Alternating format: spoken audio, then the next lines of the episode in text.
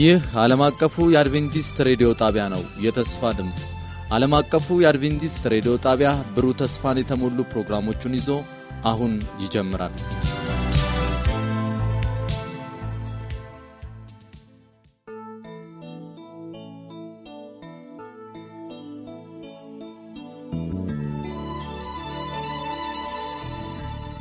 ወደ ክርስቶስ የሚመራ መንገድ ጸሐፊ ኤለን ጂ ዋይት። ትርጉም የትንቢት ቃል የወንጌል አገልግሎት። ተራኪያን የተስፋው መልእክት አገልጋዮች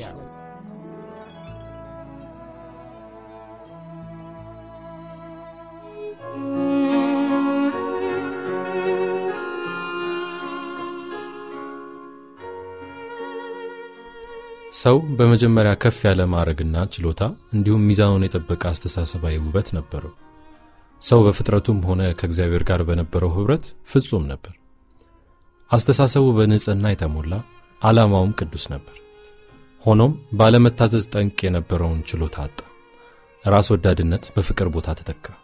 ሰብአዊ ተፈጥሮ የተሰጠውን ትእዛዝ በመተላለፉ ደካማ ሆነ። ይህን ተከትሎም በራሱ ብርታትና ጥንካሬ ክፉውን መቋቋም የማይችል ሆነ። ሰው በሰይጣን ግዞት ስር ወደቀ። እግዚአብሔር በተለየ መልኩ ጣልቃ ባይገባ ኖሮ ለዘላለም በዚህ ሁኔታ በቀጠለ ነበር። ፈጣሪ ለሰዎች የነበረውን መለኮታዊ ዕቅድ ማሰናከል፣ ምድርን በስቃይና መከራ መሙላት የፈታኙ ዓላማ ነበር። ይህ ስቃይና መከራ እግዚአብሔር ሰው መፍጠሩን ተከትሎ የመጣ ውጤት እንደሆነም አድርጎ ያቀርባል። ሰው በኃጢአት ከመውደቁ አስቀድሞ በቆላስያስ 2 3 ላይ እንደተገለጠው የተሰወረ የጥበብና የእውቀት ሀብት ሁሉ በእርሱ ዘንድ ከሆነው ከአምላኩ ጋር በደስታ የተሞላ ግንኙነት ነበሩ። ነገር ግን ኃጢአት ከሠራ በኋላ በቅድስናው ያገኝ የነበረውን ደስታ አጣ።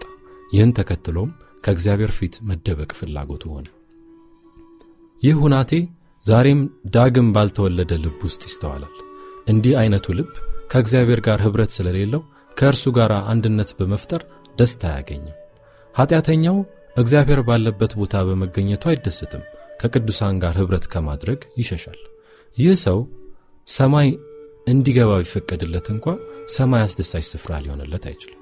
ከክርስቶስ ጋር በሰማይ የሚነግሰው እያንዳንዱ ራስ ወዳድነት ያልተጠናወተው አፍቃሪ ልብ ፍጹም ከሆነው አምላክ ጋር ልብ ለልብ የተሳሰረ አንድነት ሲፈጥር ከእግዚአብሔር ጋር ኅብረት የሌላት ልብ ግን ከፈጣሪዋ ጋር የሚያገናኛትን መስመር በመበጠሱ ምላሽ መስጠትም ሆነ መቀበል አትችልም። የግለሰቡ አስተሳሰብም ሆነ ፍላጎት በዚያ ስፍራ ከሚኖሩ ጻድቃን ጋር የሚጻረር ይሆናል። ግሩም ጣዕም በተላበሰው በሰማያዊ ዜማ መሃል እርሱ ግን ምላሽ የማይሰጥ የተበጠሰ የሙዚቃ ክር ይሆናል። ለእንዲህ ያለው ሰው ሰማይ የሥቃይ ስፍራ ይሆንበታል። ለአዲስቱ ኢየሩሳሌም እንደ ፀሐይ ከሚያበራላትና የደስታዋ ማዕከል ከሆነው ጌታ ለመደበቅ ይናፍቃል። የኀጢአተኛው ከሰማይ መቅረት በእግዚአብሔር በኩል ያለ በቂ ምክንያት በችኮላ የታወጀ ውሳኔ አይደለም። ነገር ግን መጀመሪያውኑ ግለሰቡ ራሱ ከዚህ አምላክ ጋር ወዳጅነት ለመመስረት ፈቃደኛ አልነበርም። አምላካዊው ክብር ለእንደዚህ አይነት ሰዎች እንደሚፋጅ እሳት ነው። እነሱን ለማዳን ሲል የሞተውን ጌታ ፊት ላለማየት ሲሉ መደበቅን በመምረጥ ጥፋት በላያቸው ላይ እንዲመጣ ይመኛሉ። ከሰመጥንበት የኀጢአት አረንቋ በራሳችን አምልጠን መውጣት አንችልም። ልባችን በክፋት ተሞልቷል፣ ልንለውጠውም አንችልም። ለመሆኑ ይላል ኢዮብ 14 4 ላይ ከርኩስ ነገር ውስጥ ንጹሕን ማን ሊያወጣ ይችላል? አንድ እንኳ የሚችል የለም ይላል።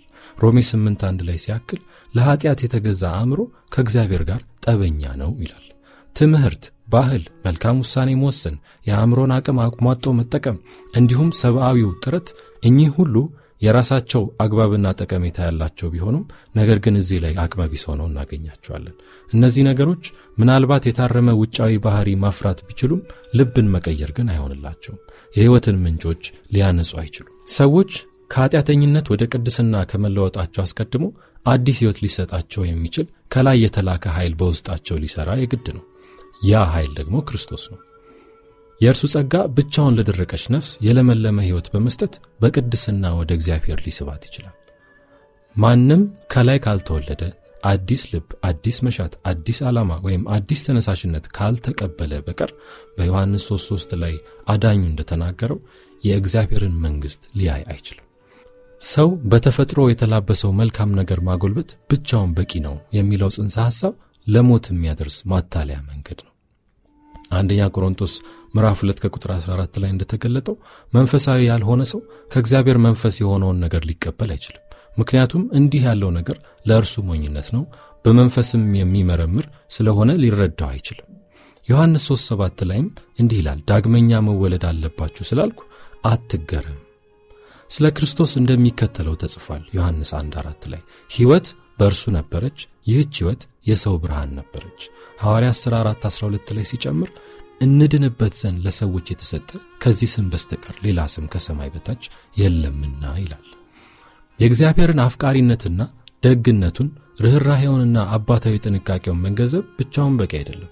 እንዲሁም በዘላለማዊው የፍቅር መርህ ላይ የተመሠረተውን አምላካዊውን ጥበብና የሕጉን ፍትሐዊነት መረዳት ብቻውን የትም አያደርስም። ሐዋርያው ጳውሎስ ይህንን በማወቁ ነበር እንዲህ የተናገረው፣ ሕጉ በጎ እንደሆነ መሰክራለሁ። ስለዚህ ሕጉ በራሱ ቅዱስ ነው፣ ትእዛዙም ቅዱስ ነው፣ ጻድቅና መልካም ነው ብሎ ሮሜ 7 12 ላይ ተናግሯል። ሐዋርያው ነፍስን ዘልቆ ይሰማው ከነበረው ታላቅ ስቃይና ተስፋ መቁረጥ የተነሳ በሮሜ 7 14 ላይ እንዲህ ብሎ ጨምሮ ይናገራል። እኔ ግን ለኀጢአት እንደ ባሪያ የተሸጥኩ ሥጋዊ ነኝ ይላል።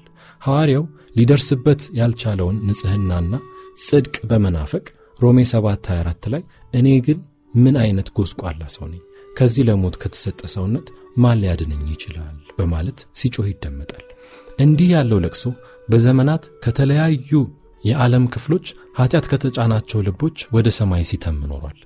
ለእነዚህ ወገኖች መልሱ አንድ ሲሆን ይኸውም እነሆ የዓለምን ኀጢአት የሚያስወግድ የእግዚአብሔር በግ የተሰኘው ነው።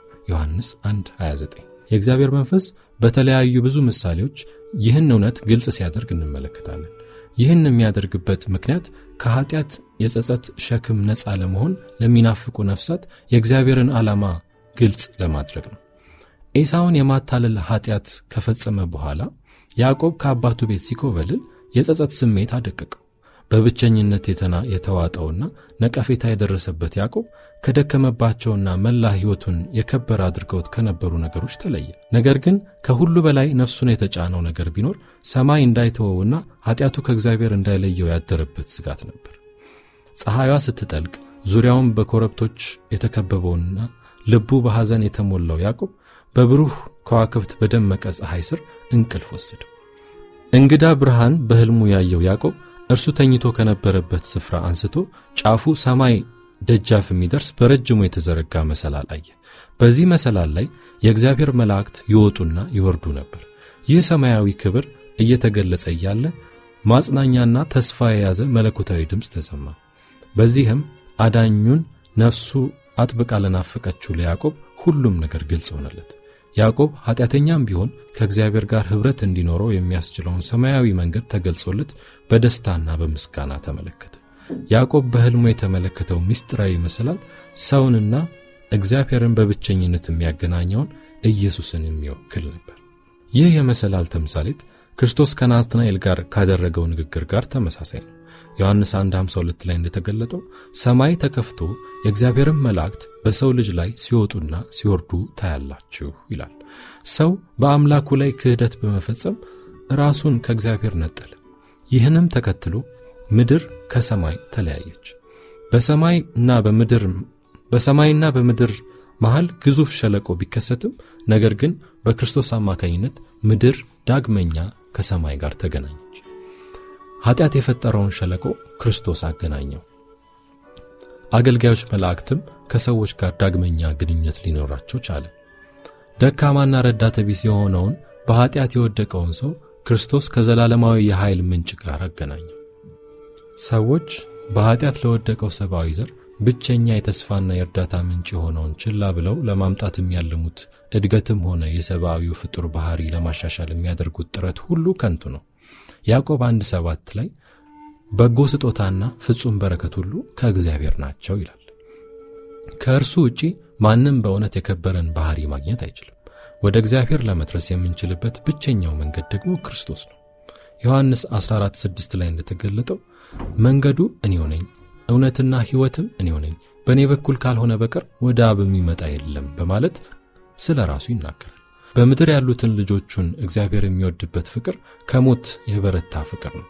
ልጁን ለእውነተኛ መሥዋዕት እንዲሆን በመስጠት መላውን ሰማይ በአንድ ስጦታ አጠቃሎ ሰጥቶናል። የአዳኙ ሕይወት፣ ሞት፣ ትንሣኤና አማላጅነት እንዲሁም የመላእክት አገልግሎት፣ የመንፈስ ቅዱስ ተማጽኖ፣ አብ ከላይ ሆኖ መሥራቱ፣ እነዚህ ሁሉ የማያቋርጡ ሰማያዊ ጥረቶች በኀጢአት ለወደቀው ለሰው ልጅ ደህንነት በአንድነት የሚሠሩ ናቸው። ለእኛ ሲል ስለተከፈለው አስደናቂ መሥዋዕት ዘወትር እናስብ። ሰማይ የጠፉትን ዳግም የራሱ ለማድረግና መኖሪያቸው እንደገና በአብ ዘንድ እንዲሆን የሚሠራውን የማያቋርጥ ሥራና የሚፈሰውን ጉልበት በመመልከት አድናቆታችንን ለመግለጽ እንጣር። ለእኛ ሲል ስለተከፈለው አስደናቂ መሥዋዕት ዘወትር እናስብ። ሰማይ የጠፉትን ዳግም የራሱ ለማድረግና መኖሪያቸው እንደገና በአብ ዘንድ እንዲሆን የሚሠራውን የማያቋርጥ ሥራና የሚያፈሰውን ጉልበት በመመልከት አድናቆታችንን ለመግለጽ እንጣር። ከዚህ የሚበልጥ ኃይል የትም አይገኝም። የሚጠብቀን ሽልማት፣ በሰማይ ያለው ደስታ፣ ከመላእክት ጋር የሚኖረን ኅብረት፣ የእግዚአብሔር አብና የልጁ የፍቅር ኅብረት፣ ለዘላለም ለሚዘልቅ ነገር ጉልበታችንን ማፍሰስ መቻል እነዚህ ሁሉ ከልባዊ ፍቅር የሚመነጨውን አገልግሎታችንን ለፈጣሪያችንና ለአዳኛችን እንድንሰጥ ግድ የሚለውን ጠንካራ ማደፋፈሪያዎች አይደሉምን? በሌላ በኩል ደግሞ በመጽሐፍ ቅዱስ የተጻፈው እግዚአብሔር በኀጢአት ላይ የሚሰጠውን ፍርድ የሚያሳየው አይቀሬው ቅጣት፣ የባሕርያችንን ማሽቆልቆል እንዲሁም የመጨረሻውን ዘላለማዊ ጥፋትና ሰይጣንን ከማገልገል እንድንቆጠብ ለማስጠንቀቅ ነው። ስለዚህ ወደ እግዚአብሔር ምሕረት አጥብቀን መመልከት አይገባንምን? ለመሆኑ እርሱ ከዚህ በላይ ምን ማድረግ ይችላል? በአስደናቂ ፍቅሩ ከወደደን ከዚህ አምላክ ጋር ራሳችንን በቀጥተኛ ግንኙነት ላይ እናስቀምጥ። ወደ እርሱ አምሳል እንለወጥ ዘንድ የተዘጋጀልንን መንገድ ለመጠቀም በመትጋት ከአገልጋይ መላእክቱ ጋር ባለን ኅብረት በመደሰት ከአብና ከወልድ ጋር የሰመረ ግንኙነት ይኑረን።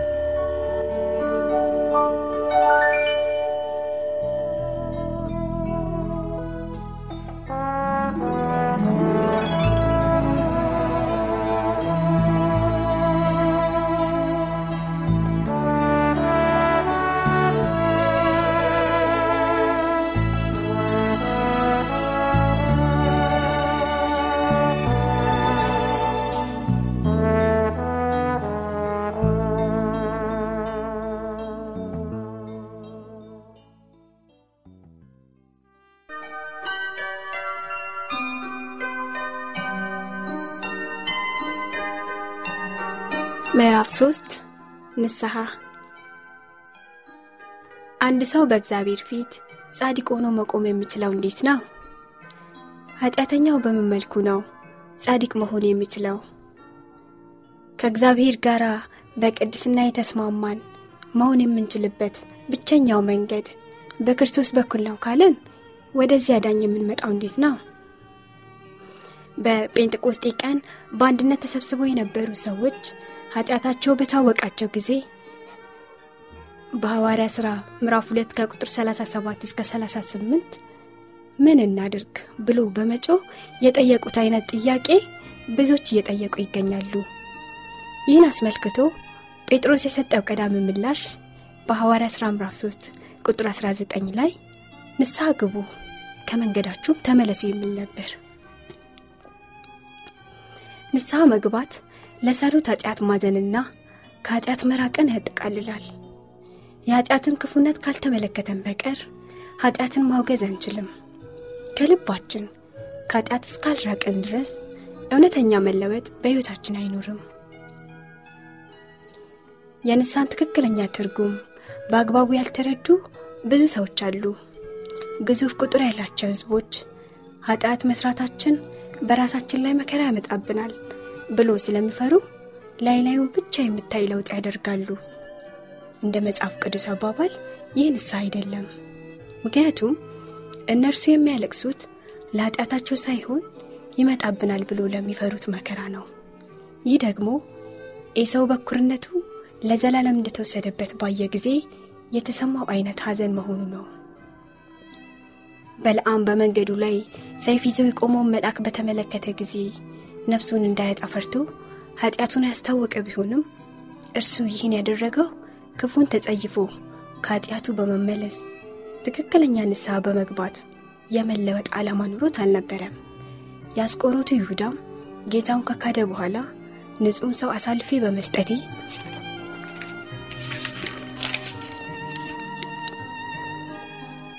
በድያለሁ በማለት ነበር የጮኸው። ማቴዎስ 27 ቁጥር አራት በኋላኛው የፍርድ ቀን የሚያስፈራ ኩነኔ እንደሚጠብቀው ስላወቀ ነው የበደለኝነት ስሜት ተሰምቶት መናዘዝ ግድ የሆነበት። ይሁዳ ኋላ የሚከተለውን ስላሰበ ፍርሃት ውስጡን ናጣው እንጂ አንዳችም ነውር የሌለበትን የእግዚአብሔር ልጅ አሳልፎ በመስጠቱና የእስራኤልን ቅዱስ በመክደቱ ልቡ አልተሰበረም ወይም የጠለቀ ሐዘን በነፍስ ውስጥ አልተሰማውም ነበር። ፈርዖንም እንዲሁ ከእግዚአብሔር ፍርድ በታች ሆኖ መከራ በደረሰበት ጊዜ ከሚመጣው ቅጣት ለማምለጥ ኃጢአቱን ያስታወቀ ቢሆንም ነገር ግን መቅሰፍቱ መውረዱን ባቋረጠ ጊዜ በሰማያዊ ንጉሥ ላይ መታበዩን ቀጠለ። እነዚህ ከላይ የተጠቀሱት ሁሉ ኃጢአት ላመጣ ውጤት እንጂ ስለ ኃጢአታቸው አላዘኑም። ነገር ግን ሰብአዊ ልብ በእግዚአብሔር መንፈስ በተማረከ ጊዜ ሕሊናው ንቁ ሆኖ በሰማይና በምድር ለመንግሥቱ መሠረት የሆነውን የእግዚአብሔርን ቅዱስ ሕግ ጥልቀትና ቅድስና ለይቶ መመልከት ይችላል። ለሰው ሁሉ ብርሃን ሰጪ የሆነው እውነተኛው ብርሃን ወደ ዓለም እየመጣ ነበር። ዮሐንስ አንድ ዘጠኝ ይህ ብርሃን በምስጢራዊና በተደበቀው ልብ ላይ የብርሃን ጨረሩ ስለሚፈነጥቅ በጨለማ የተሰወረ ሁሉ ይገለጣል። ያኔ አይምሮና ልብ በኃጢአት የተሞሉ መሆናቸውን ያምናሉ ወይም ይቀበላሉ። ኃጢአተኛው የእግዚአብሔርን ጻድቅነት ስለሚያስተውልና ልብን ከሚመረምረው አምላክ ፊት ለመቅረብ የኃጢአተኝነት የመጉደፍ ስሜት ስለሚኖረው በአምላክ ፊት ለመቅረብ ፍርሃት ያድርበታል። ነገር ግን የእግዚአብሔርን ፍቅር የቅድስናውን ውበትና ንጽሕና ባስተዋለ ጊዜ ከኃጢአቱ ለመንጻትና ከሰማይ ጋር ዳግም አንድ ለመሆን ይናፍቃል። ዳዊት በኃጢአት ከወደቀ በኋላ የጸለዩ ጸሎት የእውነተኛ ንስሐን ትርጉም ያሳያል። የእርሱ ንስሐ እውነተኛ፣ ልባዊና ጥልቅ ነበር። ዳዊት በጸሎቱ መተላለፉን ለመሸፈን ምንም አይነት ጥረት ካለማድረጉ ባሻገር ከአስፈሪ ፍርድ ለማምለጥም ምኞት አልነበረውም። ዳዊት የመተላለፉን ግዝበትና የነፍሱን መርከስ በተመለከተ ጊዜ የሠራውን ኃጢአት ጠላ። እርሱ ጸሎት ያደረገው ይቅር እንድባል ብቻ አልነበረም፣ የልብ ንጽሕናንም ጭምር ያገኝ ዘንድ እንጂ። በዚህም ከእግዚአብሔር ጋር እንደገና አንድ ሆኖ የቅድስናን ደስታ ለማግኘት ናፈቀ። ይህም የሕይወቱ ቋንቋ ነበር።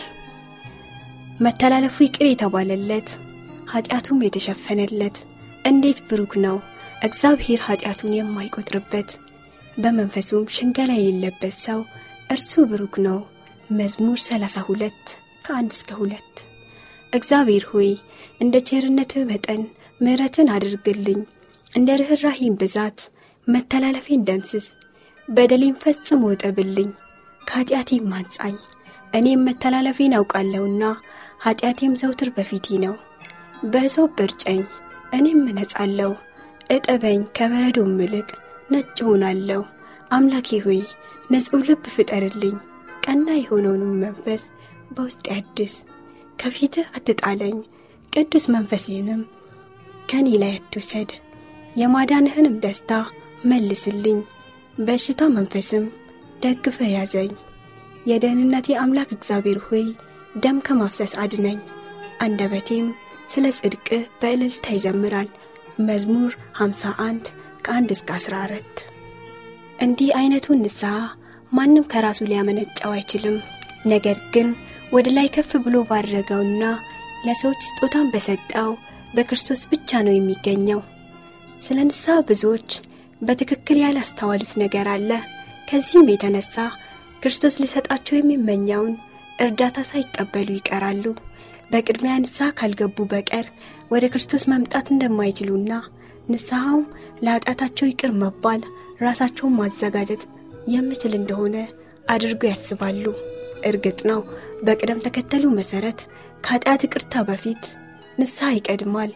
አዳኝ እንደሚያስፈልገው የሚሰማው የተደቆሰውና የተሰበረው ልብ ብቻ ነው።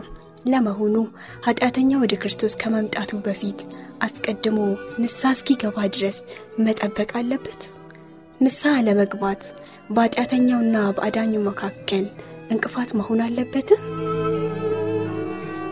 ኃጢአተኛው የክርስቶስን ግብዣ ከመቀበሉ በፊት ንስሐ መግባት አለበት ብሎ መጽሐፍ ቅዱስ አያስተምርም። እናንተ ሸክም የከበዳችሁና የደከማችሁ ሁሉ ወደ እኔ እኔም እረፍት ሰጣችኋለሁ። ማቴዎስ 11 28 ከክርስቶስ የሚወጣው ኃይል ሰዎችን ወደ ትክክለኛ ንስሐ ይመራል።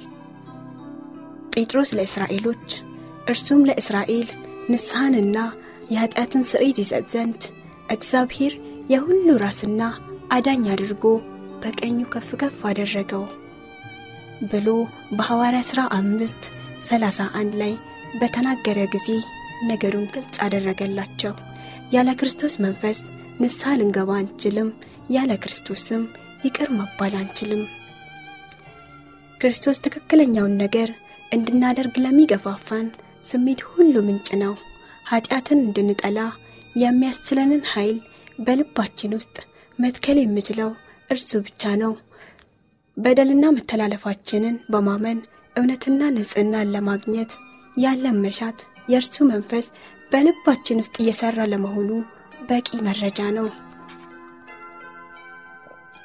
እኔ ግን ከምድር ከፍ ከፍ ባልሁ ጊዜ ሰውን ሁሉ ወደ ራሴ ስባለሁ በማለት ኢየሱስ በዮሐንስ 12 ቁጥር 32 ላይ ተናግሮ ነበር።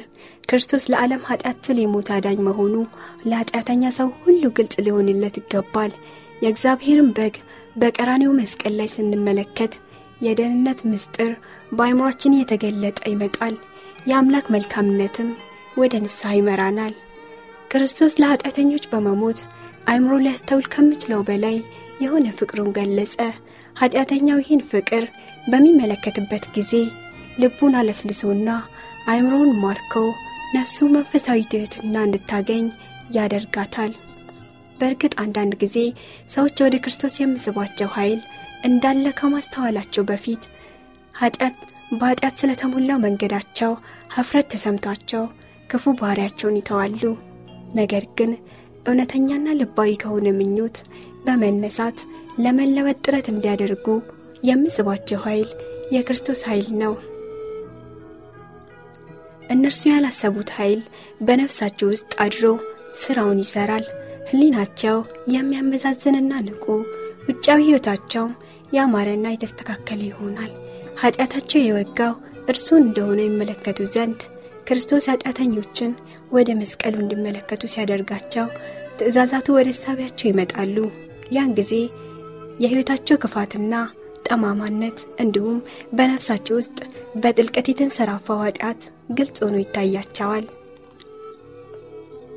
ስለ ክርስቶስ ጽድቅ በጥቂቱ ማስተዋል በመጀመር ራሳቸውን እንዲህ ብሎ ይጠይቃሉ። የሰውን ልጅ ለማዳን ይህን ያህል መሥዋዕትነት ያስከፈለው ለመሆኑ ይህ ኃጢአት የሚባል ነገር ምንድን ነው? ይህ ሁሉ ፍቅር፣ ስቃይና ውርደት የደረሰው እኛ እንዳንጠፋ ነገር ግን የዘላለም ሕይወት እናገኝ ዘንድ ነውን? ኃጢአተኛው ይህን የክርስቶስ ፍቅር አሻፈረኝ ብሎ ሊቃወም ይችላል። ነገር ግን ለመቀበል ፈቃደኛ ከሆነ ክርስቶስ ወደ ራሱ ይስበዋል። በተወደደው የእግዚአብሔር ልጅ ላይ ስቃይ እንዲደርስ ምክንያት ለሆነው ለኃጢአቱ ንስሐ ይገባ ዘንድ ዘላለማዊ የድነት ዕቅድ ወደ መስቀሉ ግርጌ ይመራዋል። በሥነ ፍጥረት ውስጥ እየሠራ ያለው ያው መለኮታዊ አእምሮ የሰው ልጆችን ለልቦናቸው ይናገራቸዋል። ገና ያላገኙትን ነገርም ይለምኑ ዘንድ ሊገለጽ በማይቻል መልኩ የማግኘት ጉጉት በውስጣቸው ያሳድራል። በዓለም ያሉ ቁሳዊ ነገሮች የሰዎችን ፍላጎት ማርካት አይችሉም። የቅድስና የሆነው ደስታ፣ የክርስቶስ ጸጋ፣ ሰላምና እረፍትን ያመጣላቸው ዘንድ የእግዚአብሔር መንፈስ ይማጸናቸዋል። እርካታ በማይገኝበት የኃጢአት ደስታ ውስጥ ተዘፍቆ የሚገኘውን ሰብአዊ አእምሮ አዳኛችን በሚታየውና በማይታየው አምላካዊ እጁ እየመራ ወደ ዘላለማዊ ባርኮት ለመሳብ ያለማቋረጥ እየሠራ ይገኛል።